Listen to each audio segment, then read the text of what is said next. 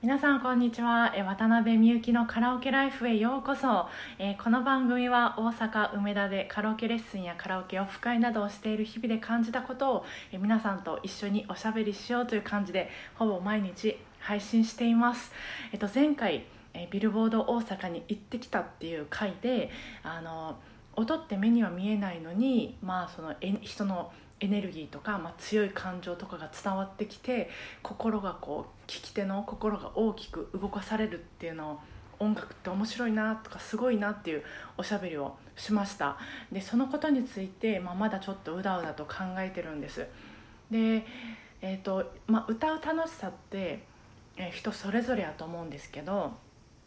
皆さんはこう何がどういうところが楽しいですか？なんか私は歌ってて何が楽しいってその目には見えないその自分の頭の中だけにあるストーリー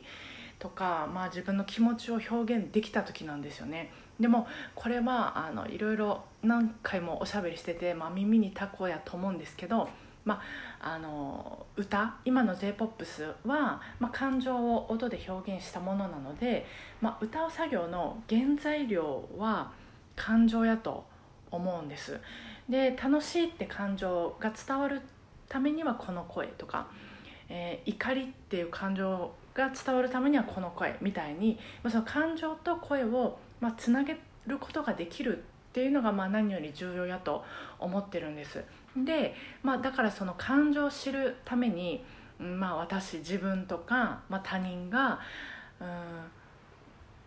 どんな感情の時にどんな声を出してるか、まあ、どんな表情をしてるかとか、まあ、観察するのがいいと思うんですよ。でその観察する作業が私はすごく好きで、まあ、映画とかうん観察する作業が好きでっていうか例えば映画とかまあ海外ドラマとか見てる時も楽しさは私はそこなんですけどあこの役者さんってこの感情の時にこんな声使うんやとかこんな表情するんやっていうその自分の中にはない感情表現に出会えるのがすごく面白くて楽しくて